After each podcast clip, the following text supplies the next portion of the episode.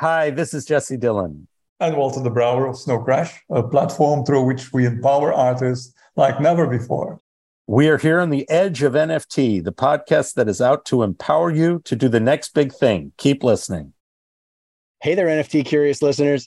Stay tuned for today's episode and find out how Snowcrash is empowering incredible artists and partnering with big brands and names like Bob Dylan and Miles Davis to stretch what's possible in art and entertainment. And how today's guests bring together CCR, a donkey, and a passion for disobedience and disrespect in today's quick hitters. And finally, how Spottie Wifi continues to push the boundaries of music and collaborations in Web3. All this and more on today's episode. And don't forget, we put together a little soiree called NFTLA just a few months back that brought out thousands of the world's most innovative doers in the NFT space. Head to 2023.nftla.live to get on the whitelist for tickets to our bigger, bolder, better, but also just as intimate and impactful event happening in Los Angeles, March 20th to the 23rd, 2023. See you there. Welcome to the Edge of NFT with your hosts Jeff Kelley, Eathan Janney, and Josh Kriger, the podcast that brings you the top 1% of NFTs today and what will stand the test of time. We explore the nuts and bolts and the business side, and also the human element of how NFTs are changing the way we interact with the things we love. This podcast is for the dreamers, disruptors, and doers who are pumped about this ecosystem and driving where it goes next.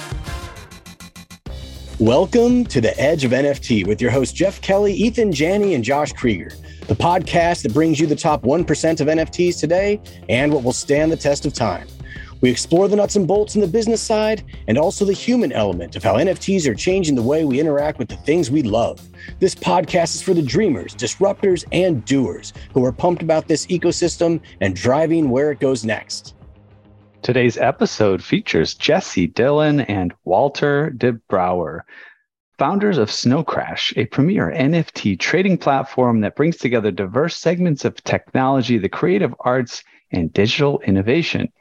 Jesse is a prolific director and storyteller dedicated to telling the stories of some of the world's most innovative individuals and organizations, including Gucci, the Guggenheim, Passion, Sony Music, Vogue, the Open Society Foundations, National Institutes of Health, Harvard Medical School, Council of Foreign Relations, IBM, MIT Media Lab, Milken Institute, One, Sundance, the Getty, TED, and more.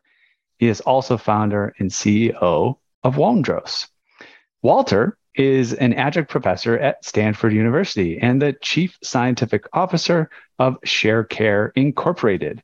He was an early investor in Bitcoin, Civic, TokenSoft, and Havven, now Synthetix, the derivatives liquidity protocol. His interests are financial engineering, decentralized finance, and non fungible tokens.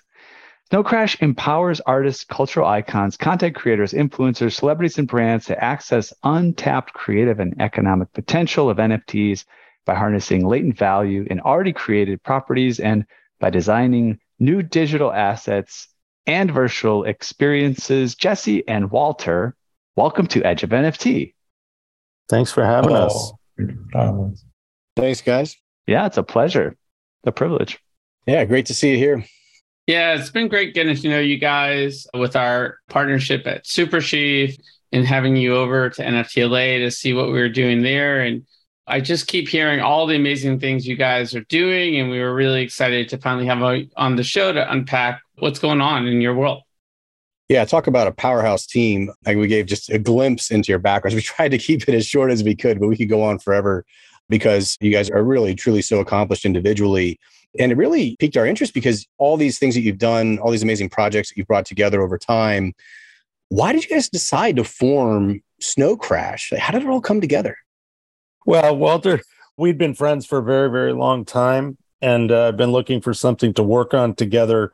And so we, when NFTs sort of start, Walter's been a long time crypto investor and me to a much lesser extent. But when NFTs sort of came up, I was sort of buying some NFTs here and there. And then I felt like there was a missing space, which was the space for the artists, for the musical artists or film artists, different artists to be able to express themselves. There had to be a connective tissue between artists. They're not all Spottie Wifi who can see what it's going to be before anybody else or look around a corner. So it, it required some connective tissue. And I thought that we could play a role in this space between what a conventional artist does and how they become a Web3 artist. And so I asked Walter about it, and Walter thought it was a good idea. So off we went. Man, and so all these intersections, I mean, so many relationships that have formed over the years in your individual pursuits. And you have this like additional powerhouse support of Sony Music and Universal Music. Like, how did that come together as part of this entire venture? Like everybody else, they're struggling with what this new medium means for their artists. And until crypto winter came, it was projected that these last two quarters would be all about how we move traditional musical artists into NFTs. So I think they're looking for ways to be current with the people who are buying their musical artists. So they want to be there, they want to be in the right place. So everybody struggles with Web3. A lot of the ways that Web3 works are as much as it's a super modern thing, it's also a very arcane sort of system and takes a long time to learn how to move things in the space and not just drop things out which nobody's going to buy or want to be invested in because they haven't really integrated themselves into the collection of people who want to participate with tokens. Yeah, it's like to a degree, it seems like a lot of the larger music groups are in some cases trying to kind of hold on to some semblance of control based on the existing system that's been around for many, many years. But then by the same token, others are embracing different elements and trying to find a way to collaborate with their artists. Because I think if they don't, they're kind of in for trouble, right? Because there's all these opportunities coming up where artists can become more and more independent in a decentralized way. So it's cool to see those guys stepping up and collaborating with you on this project. Yeah. I mean, I also think that artists are not just about their record companies. Artists can have write a book and an artist can make a movie and they can have all sorts of things that don't involve the record companies. So in Web3, they have the opportunity to be everything that they express themselves as in one place.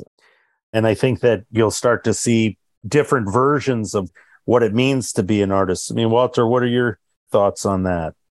Yeah, I think if you look at the hip hop industry, so basically everyone wants to be Kanye West because he has very businesslike fashion increased his brand equity over sneakers, producing music, but also beverages, a whole line where he actually basically gave his brand almost as a, and that brand then actually exploded.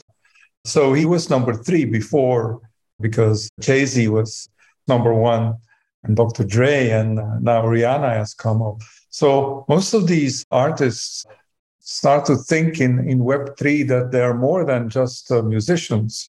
They can do other things. They can sell paintings, make beverages, put their equity on other parts of the industry. And so I believe that if you are a fan of an artist, that you will probably not only buy his music, but also go into other things that he did. And as we see on the data from Amazon, people that buy a book from one author mostly buy two to three books. From the moment they buy two books, they will buy all his books. So the same goes for artists. They have seen uncaptured revenue now that they can have, which does not belong to the publishers. The publishers have basically bought the end product of a creative process they have not bought the creative process, which actually has more than just music. So I believe it's a very, very good thing for them. Well, we'll see how that lawsuit between Miramax and Quentin Tarantino falls out because they think maybe they bought some of his creative process. well, I think that's a little different because it's the actual assets themselves. They think they bought the actual assets they paid him to make. But, you know, there's a million different ways these things are going to shape out. The other thing is that you can now be invested in the artists themselves. So the artists can decide that they want to do something and private equity can invest in a musical artist whereas up to now they've never really been able to have a vehicle to be able to do that in a very fluid liquid way. And then for the publishers and all of them, you know, they have a lot of illiquid assets that nothing's happening with and nothing is going to happen with. And Web3 gives them the opportunity to launch these things in a new and different way.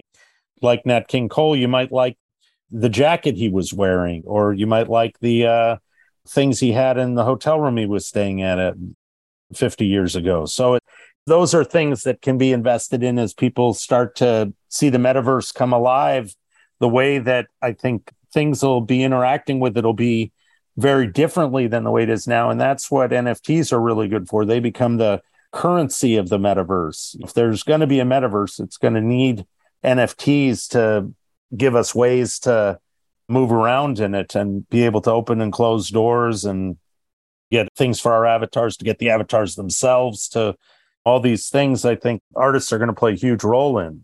Spottie Wifi, who's going to come on later, is wearing his avatar right on the screen. Well, soon everybody will be able to do that. I mean, everybody could do that now, but it's like as we move around inside the metaverse, we can have that as our persona. And if we're not feeling well, we might switch to a different persona. And if we're feeling confident, a different one. And we might want to wear different clothes. You'll see all this customization, all this opportunity for customization is in the metaverse, which is the way that artists can move forward. But you also see lots of other things move forward architecture.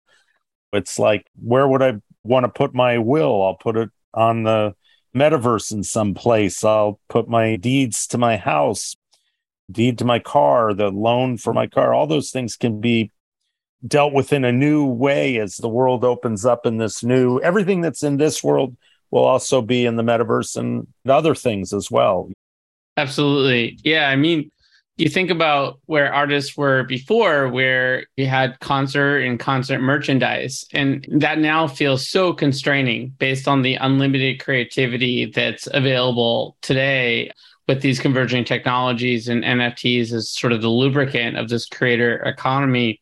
And it sounds like you guys are having a lot of fun doing what you're doing. And you guys are storytellers by trade, and you've worked with a lot of brands on their stories. So, I kind of want to learn more about your mission, your North Star when it comes to how you align around who you work with and how you work with folks. So I'd love to learn a little bit more about your mission and approach to working with this industry. The mission for Snowcrash is the same as just my personal mission, which is just to always work with things that are excellent. And NFT has a lot of excellence in it. And I'd been collecting for maybe a year, but then in actually doing Snowcrash, we've spent the last year sort of getting to know a lot of people. We've launched on Ethereum, Solana, and crypto.com. We've had different collections on each platform, and you learn a lot by seeing the different ways that people approach problems. And then, of course, Walter has all the technical knowledge. Walter, what have your impressions been? Yeah, I think the broader mission is, and that's what excited me, is tokenizing showbiz. Like the showbiz is the old world for the what we now call the media and entertainment business industry, which is a one trillion dollar industry by 2023. So if you launch derivatives into that industry on the IP that they have, this is something enormous. You can tokenize everything. And of course, this will be a 10 year process. Just as mobile, while everyone is now mobile and everyone is now, we think we are using apps, but 34% of the apps are still browser based. It takes a while for people to go through that funnel and to make them change. But the tokenization of that complete industry is enormous. Like, just imagine that in 1995, everyone suddenly needed an email address. Otherwise, we wouldn't find a date or so. In 2000, everyone needed a website, although the dot com was, or then they quickly needed a website. In 2007, they all needed an iPhone. You know, remember the queues for mobile. In 2010, they suddenly needed social media accounts and a Facebook page. You know, and in 2015, suddenly they needed wallets or, and a currency. Well, in 2025, they will need a metaverse. They will need a world which they can link up to all the other worlds. Like we're actually not building a metaverse altogether, we are building meta galaxies. Mm-hmm. And that's why I think that Microsoft and Facebook are completely wrong. And I'm looking forward to them failing because you know, their agendas are biased. Yeah, it's an interesting, almost call it battleground these days when it comes to like the established players. I mean, I notice internal conflicts for myself of being so excited about Google many years ago and oh, and everything, all the world's information is accessible to everyone. And uh, oh, it's just my information and it's accessible to everyone. Exactly. but yeah, it's really going to be interesting to see how things play out. There's a lot of hope here. And at least I think I'm hopeful there's always in these transitions, something special can come out of it. Let's talk a little bit more specifically about your guys, some of your recent projects with Snowcrash. Any cool examples that we could roll through a little bit?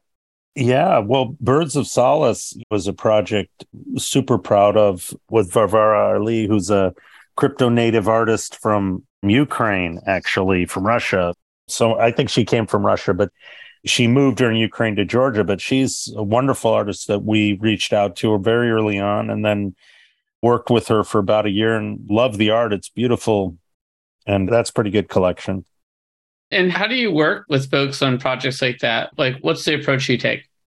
Well, I think it's different with each individual artist. On that particular one, I had an idea, and then she had just done one little collection at that point, and I reached out to her, and she liked my idea, which was to combine the original Audubon print pictures with the more modern kind of do her painting on top of them. And she got really excited about that. So she was a great artist to work with. Whereas we did Maxim, who's the um, lead singer of The Prodigy, and he had done these butterflies and had this sort of an idea about butterflies, but he didn't really know what it meant to be a crypto native artist in Web3 or what that meant. And so it took us a while to sort of work together to kind of figure out what that would mean for him. And we just sold out his first collection. He's actually done a couple of other NFT things very early on, but we just sold out a collection with him, which was really powerful, good sort of storytelling, which I think is going to continue as more storytelling down the road as we go down the roadmap further artwork is pretty awesome too. Um, pretty cool, like the lore of it, like the whole story, like super creative, like super cool. It sounds like you agree on he's that. great. Yeah. yeah. Well, he's like talented in music and then goes to a fair one day, just gets some paintings for his house and he looks at the paintings. He says, Well, I can do that. And then, of course, he was great at that too. So, you know, he's, he's newer to art, but I think he's really a great artist. Yeah, we're seeing a lot of that. I think we were just talking recently about like Gerard Way from uh, My Chemical Romance and Umbrella Academy and all that fun stuff. Like it just runs deep right in your DNA, creativity, storytelling, and how you bring it all together. You got some cool projects coming up. I think you got Miles Davis, you got one with your pops, Bob Dylan, some exciting stuff. Like tell us about what you got there in the pipeline. Well, we're going to drop some things, some artworks from my dad later in the year. And then afterwards, we do a drop with Miles Davis, with the estate of Miles Davis, which we're pretty proud of doing. And then there's lots more after that, but it hasn't sort of crystallized yet. Right on. So when you think of those, like, how do you think about? I know it's probably different for each artist, but like the different elements of utility. You guys are really reaching into a bunch of different areas here for each of these collections you already mentioned. So, like for these forthcoming ones, like what kind of construct do you put together around utility and, and how do you flesh that out? Oh, well, so we're now in the Wild West, and the NFT is the minimal viable product. It's sort of like a, a very buggy uh, Winchester revolver, where we are going to prove manifest destiny. And of course, we're only doing JPEGs.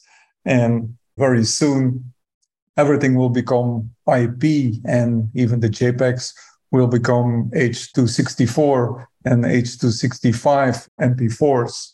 So that means that these things that we are going to sell will be updatable. We will be able to push more stuff into it. They will give us access to things that we want to buy. So it's access to experiences. For me, that's the utility. Yeah. And I think that there's utility from the standpoint where we see different versions of artwork. And then there's utility where we see, well, maybe it'll be a game, maybe it'll be something else. You know, I think we're in the very early stages of thinking about what utility really means from a storytelling perspective. And I'd like to see it mean more things where it keeps the audience engaged in a story that's ongoing.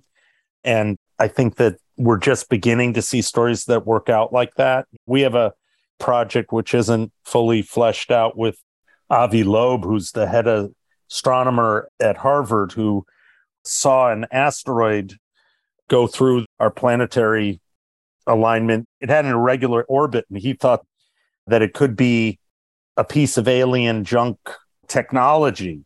And it's like we have a project that's exploring well, what is that? Is it alien junk technology or is it just a rock floating through space? And so I think that there's lots of ways that you can imagine. You talk about utility. Well, a piece of that rock went into the ocean off of Papua New Guinea, and he's going to be taking a boat over there to see whether he can drop it down and pull a piece of it up. And my thought about utility is well, everybody could own a little tiny piece of the asteroid. So it's like utility, it has as many meanings as you can think up at the moment. Yeah, yeah. for sure. Absolutely. By the way, this weekend, my girlfriend was telling me there's all this space junk floating around Earth from all these launches that they're showing some pictures of it. It's pretty gnarly up there, and we haven't even gotten started with all these space adventures to come. So it could get a little messy up there in outer space, but I'm planning on staying here. I don't know about you guys. yeah, uh, I like California. Yeah. You know, I can think of some people we should volunteer for the trip to Mars, but I'm not going to be going myself, you know. I'm good here on Earth as well.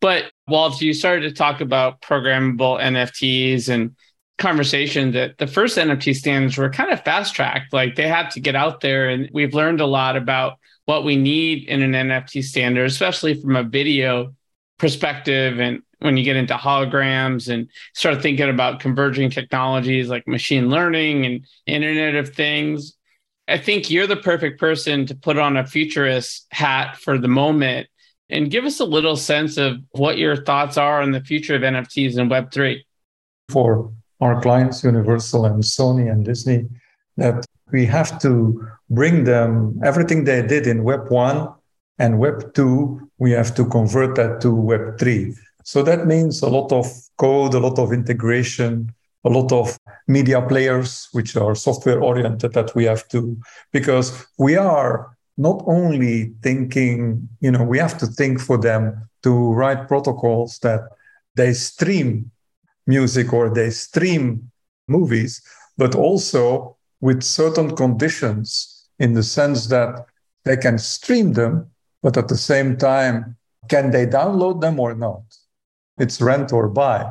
Plus, then geographic restrictions where we have to see actually on the satellite coordinates where these streaming are going and where they are coming from. So this becomes a more complicated thing. Also, I believe that the future of NFTs will primarily, and especially in music, bring three new big fields. And one is the metaverse and gamify. I think that the metaverse will be for music what MTV was in the 80s. You know, it was a destination part of our living room. Like we drank, we looked a bit at it. But now think about that same destination, but where you can just with on your phone order stuff immediately from that artist, what he wears. You know, my kids always when they see a rapper like what does he wear? Is it dior or you know like let's look it up you know like uh, is it his own brand? And so you can do that. The metaverse will be like enormous. Know just as marc andreessen said software is eating the world blockchain is authenticating the world. And if you authenticate it then you can put it into a virtual world and sell it and own it because it must be persistent. It cannot be like Grand Theft Auto where you kill somebody and this guy turns up again. you cannot just buy a house and then it disappears. Yeah, I mean, the theme I hear in your words is this integrated experience where in the past in Web 2, you go to a concert, you buy merch, you shop online, you do things with your friends, where what we're talking about here is sort of this concert, if you will, of life, and that the brands and the things you love, the creators you love, the people you love are all part of that concert. Yeah. And that NFT will probably have access to your wallet, which will have access to what we would now call a credit card. You will go into that concert and everything you consume there will be part of that NFT that will basically do the invoicing and the accountancy of everything and gives you a proof of attendance, what you have all done. And it will all be on that blockchain because the blockchain is the memory. It's really useful to get your perspective on this. And it definitely resonates with a lot of what we're seeing moving forward. And there's also just a lot to be imagined. And that kind of leads me to ask what's next for Snowcrash and your roadmap? What are you imagining? You've already cooked up some really incredible things. What do you foresee in the next few years? Well, metaverse is certainly something that we are heavily building for the moment. And for our clients, we're not just building a world which we have to populate, we are building these worlds for our clients. And we hope to connect these worlds into a world, just uh, like the old city states of Greece that one day after Philips became the country of Greece. But I believe also in there will be new DSPs, uh, digital service providers, and that now 64% of the world uses social media for 142 minutes a day. And this is all like if you are not paying for the product, you are the product. Now, certainly for the music world, which has like an enormous following, if you look at Rihanna, it's like millions and millions of following. But also, if you look at rappers who have 100 million followers, from all these followers, they don't even know who they are because the identity belongs to the network. If tomorrow they say something wrong, they might be canceled and they cannot monetize it. So they cannot grow. So I think inside that metaverse, a new communications identity communication and payment services will be very big. So let's say that if tomorrow one of the biggest rappers takes his 400 million followers and puts it on a platform that we make that would look a bit like Twitch, but for musicians, and it would create some clubs on there. Who wouldn't want to belong to a club of Puff Daddy or now Love?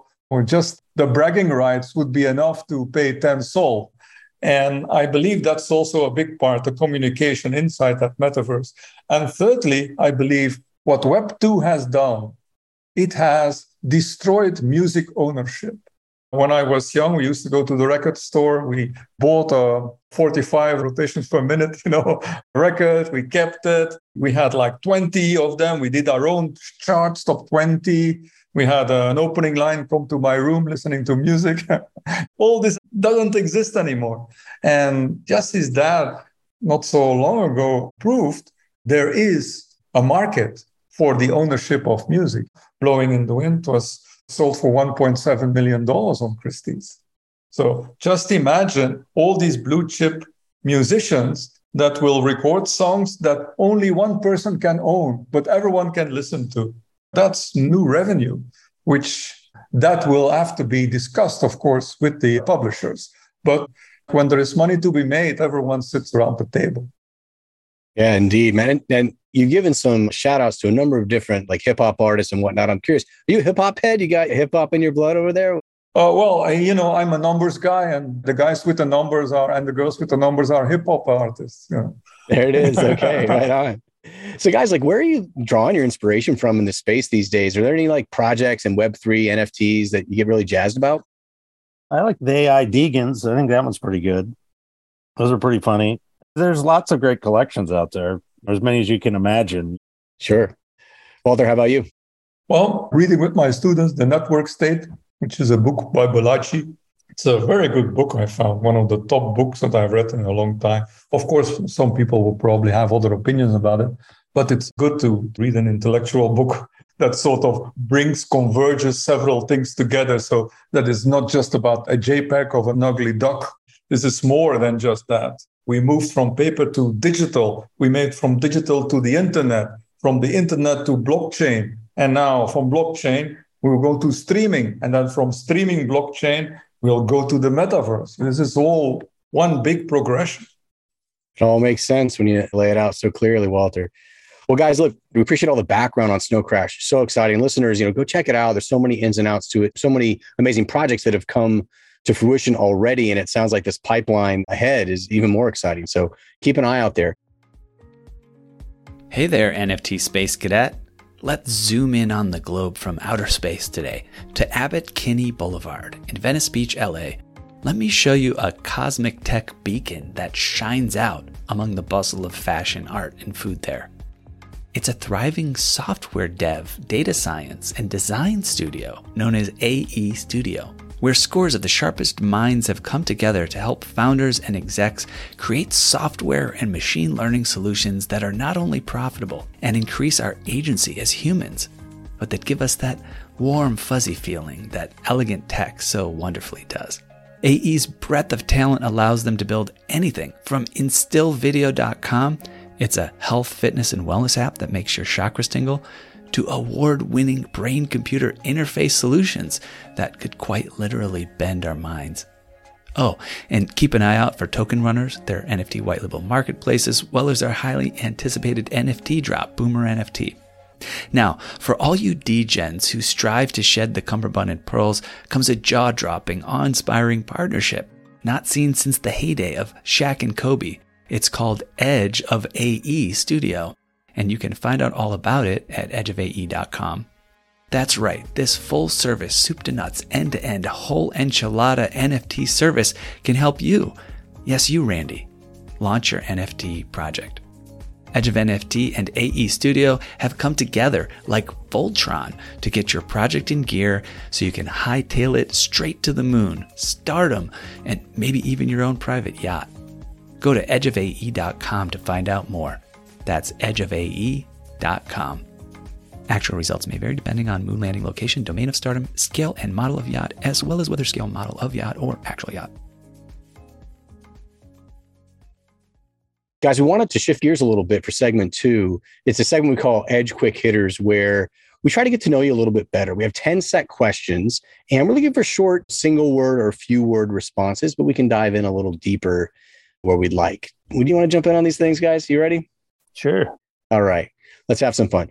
Jesse, we'll start with you. Question one What is the first thing you remember ever purchasing in your life? Uh, I bought a donkey. Oh my gosh, we need to know more about this donkey. well, just from a there? neighbor. That's a common a thing. Most of our guests say they bought a donkey. yeah, I bought a donkey before, from a guys. neighbor when I was very young. Wanted a donkey, so we had a neighbor and went over and I don't think I gave him any money, but I got the donkey. Got the. It's amazing. I don't know exactly what you mean, but yeah, no, that's awesome. uh, Walter, how about you, man?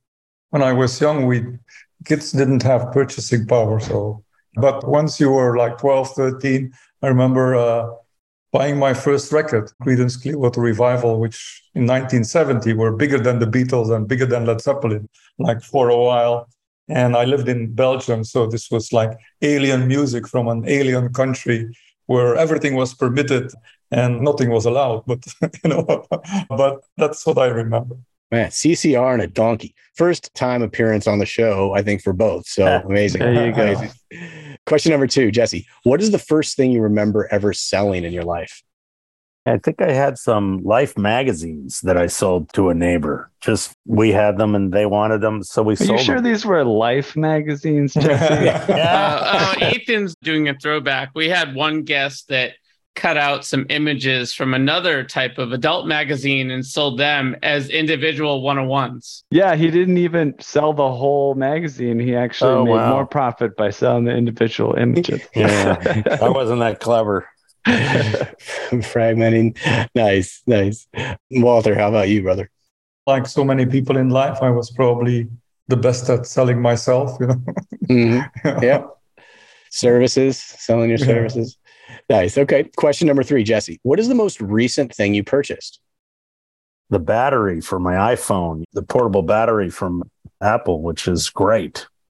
So clutch. Yeah. Yeah. Nice. Walter, how about you? I buy a lot of stuff daily on junk electronics, but one thing that I really like is I bought Starlink because if you are close to the coast in LA, then you the reception is not good, and Starlink works. Like, I'm very happy with that. Shout out Starlink. All right. Question number four, Jesse. What is the most recent thing you sold? It'd have to be the NFTs that we that we sold on Maxim's collection. That's the most recent thing we saw. Rock and roll. Walter, how about you? Robin Hood. Everything. Everything. you, sold, you sold at the bottom. That's the most recent thing you sold. Let's get everything. It, let's get it over with. nice. Cool, cool. Jesse, question five. What is your most prized possession? Besides my kids, what are the things I use the most? I mean, probably my iPhone and my computer and my iPad. That's how I touch the world. So Yeah, those man. are essential. Makes sense. Walter, how about you? Also, my family, of course, but for the rest, my family has to live, I think, for a long time on my crypto portfolio.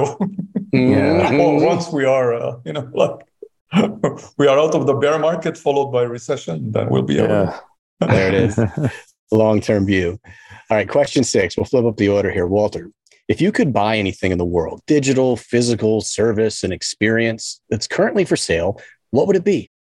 Oh, well, there I have an exact answer for because I would like to buy, but I have to do it together with my wife. So that's, I'd like to buy a ticket to the Orient Express before it disappears, go to Venice in Hotel Danieli and drink an Americano like the tourist, you know, the, Yeah. the movie with Johnny But- Depp. Yeah. But Walter, Nice. this is very achievable. You know what I mean? Yeah, but I have to convince my wife.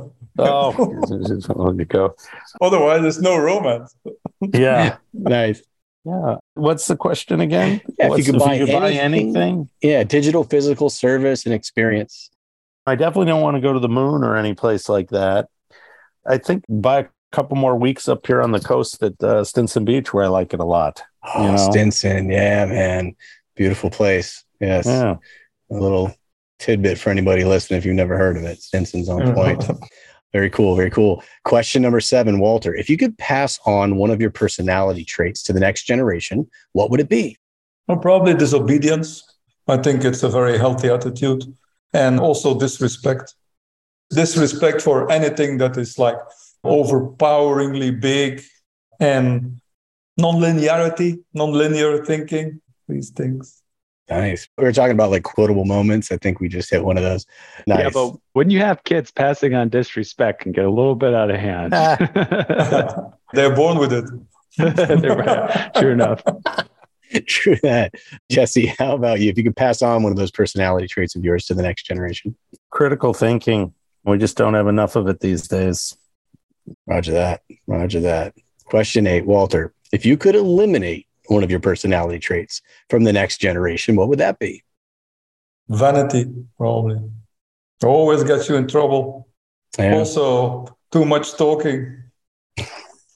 yeah those, are, those combined. Those combined, right? Jesse, how about you? I guess anger. If you eliminate something, I'd want to have less anger out there. Yeah. Yeah. I get that, especially these days, man. Question number nine. What did you do just before joining us on the podcast? Walter, we'll start with you. I had a meeting with Jesse. yeah. Yeah. We had a meeting. Was it a fun topic at least? What are you guys chatting uh, on? No, it just no, it was normal. It was- yeah. Taxes The- and the meat accounting. and, yeah. meat and potatoes of the of the thing, keeping it going. Gotcha. You know, Okay. So that's for both of you guys. How about next? What's coming up next, Walter? think I'm going to join my wife next to the swimming pool.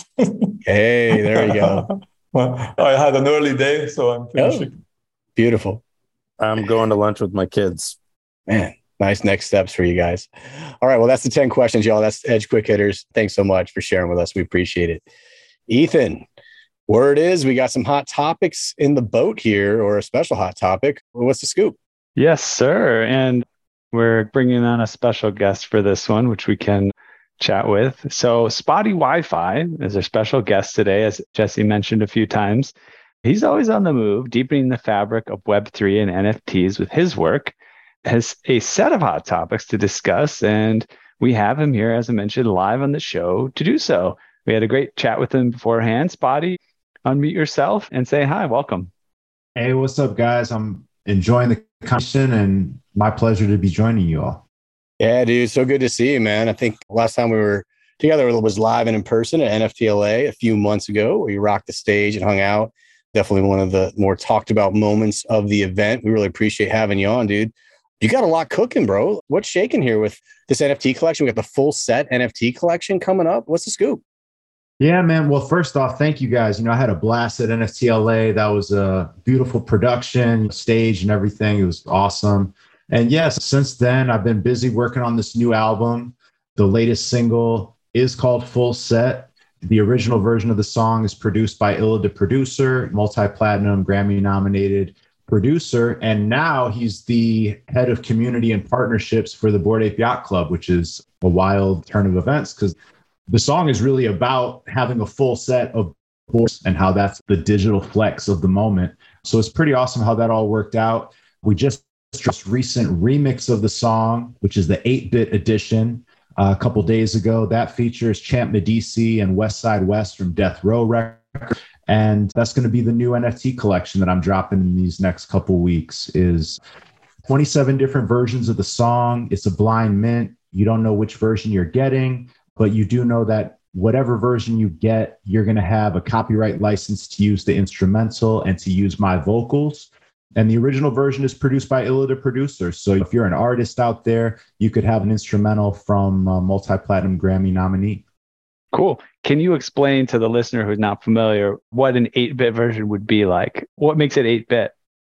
Okay, yeah, thank you. That's a great question. So basically, we take the original version of the song produced by Illa and we replace all the instruments with Nintendo sounds, basically. So it's all the same note, all the same chords, so it'll feel very familiar with you if you hear one version versus if you hear another version, but it's just a different vibe. And then on this particular collection, we did feature some different guest artists, some different rappers on the different remixes of the song, which is a first as we've been doing this style of a drop.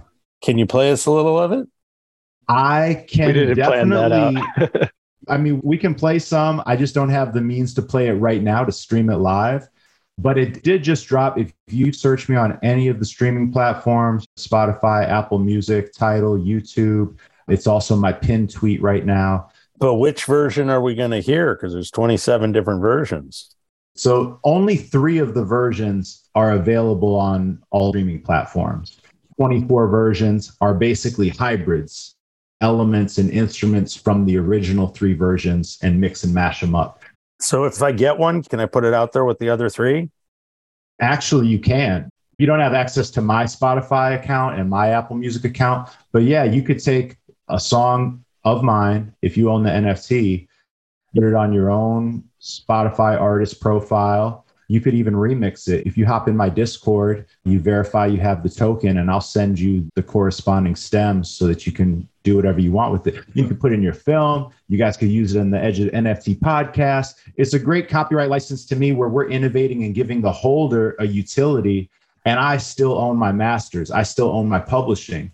So Jesse, if you use one of my songs in your next smash blockbuster, and then when that airs on broadcast or something like that, I still have a performance royalty. So that's really something that I'm proud of in terms of how we try to structure my drops. Spottie, there's so much I'm proud of about this, man. Like you pushed the boundaries before. Now you're just pushing the boundaries in every single direction known to man. I mean, this is exactly what we were talking about on today's show with these guys. And like, this is so cool. I mean, we went through the process of getting permission for the song that we're using. And this makes it so much easier for people to sort of co-own and co-create with you and you're doing all these great collabs what do you think your father jesse would think about all this? This wouldn't be a, his alley probably. I don't think he would think about publishing anyways. He doesn't think of it that way but it's interesting. Spidey did you write 27 different versions of the song lyrically? No. Generally when we've done this type of drop before the vocals have been the same on all of the different versions and it's the music that's changing uh, okay for this particular drop i teamed up with, with four others so that we have one art and they're all represented by Bored Apes some are my Bored Apes some are their Bored Apes but one of them gold rilla he's featured on out of the three main versions. And then I've got the Death Row guys, Champ Medici and West Side West on the 8 bit version. And then another one of my apes, Sergeant Simi, is on the dance hall version. So you only collaborate with Bored Apes?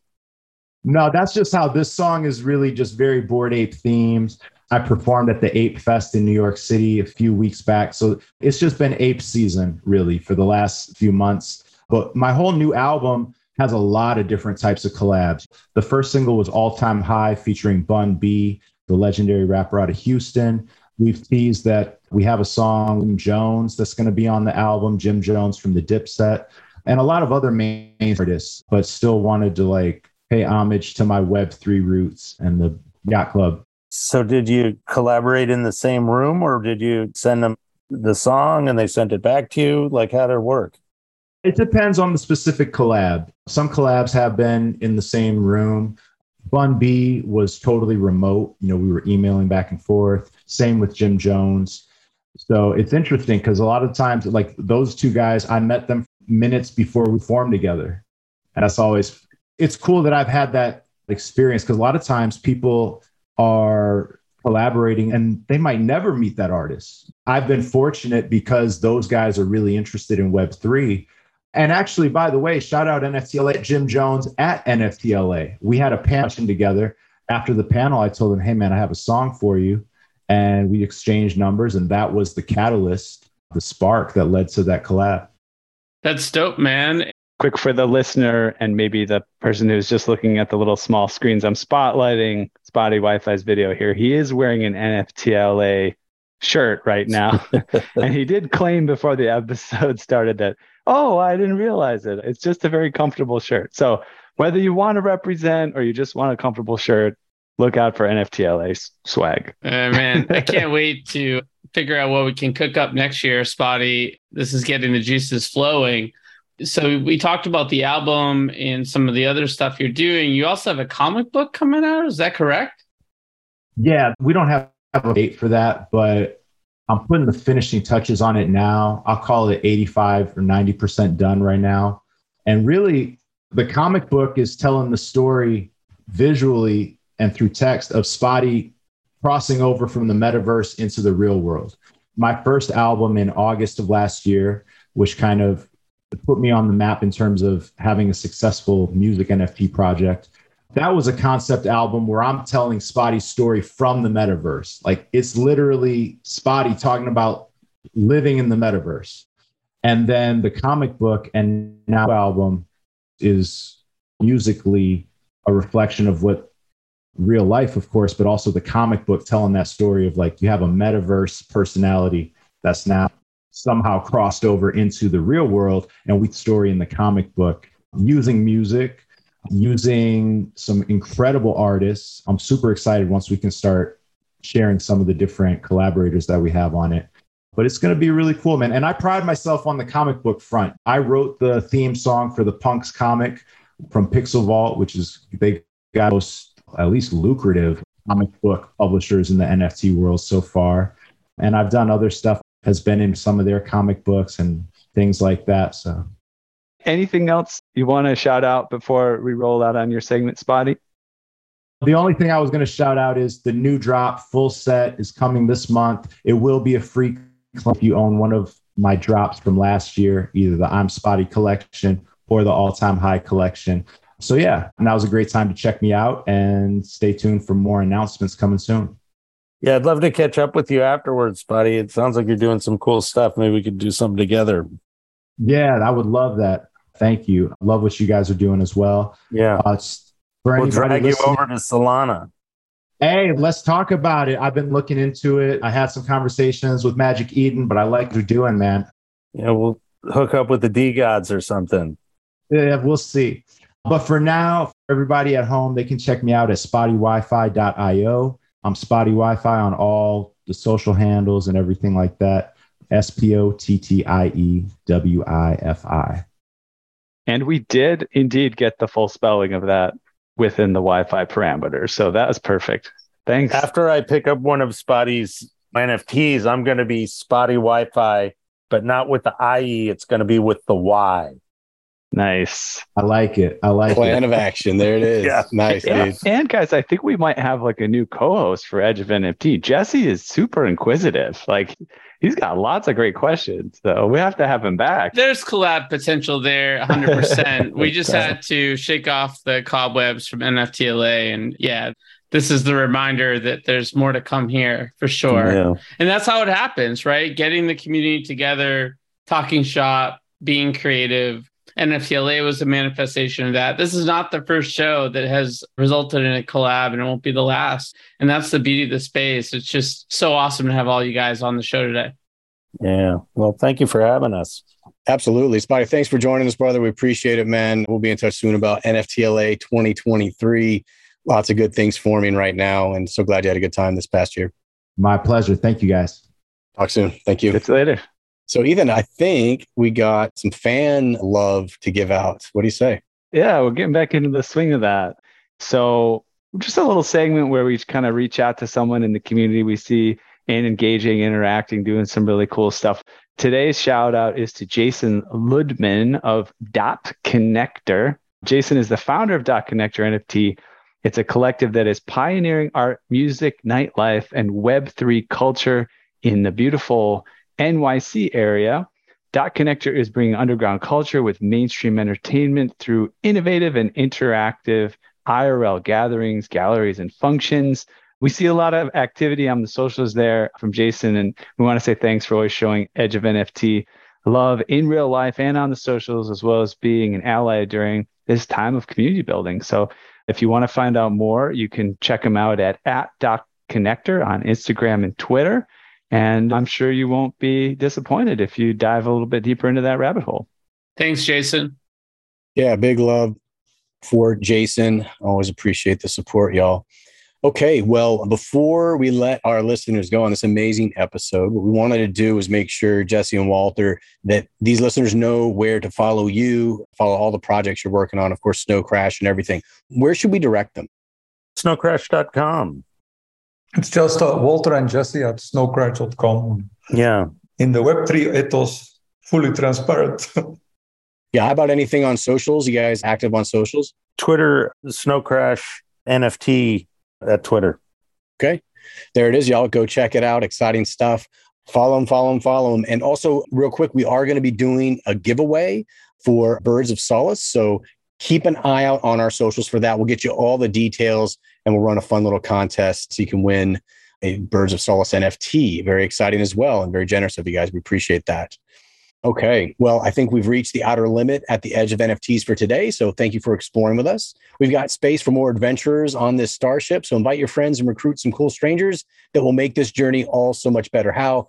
Go to Spotify or iTunes right now, rate us and say something awesome. Then go to edgeofnft.com to dive further down the rabbit hole. Also, look us up on all social platforms by typing Edge of NFT with no spaces. Start a fun conversation with us online. Lastly, be sure to tune in next time for more great NFT content. Thanks again for sharing this time with us today. The views and opinions expressed on the Edge of NFT podcast reflect solely those views and opinions of the show creators and its guests. We're learning as we go, just like you. Please make sure to do your own research. Our podcast is not financial advice. There are multiple strategies, and not all strategies fit all people. You understand that you are using any and all information available on or through this podcast at your own risk.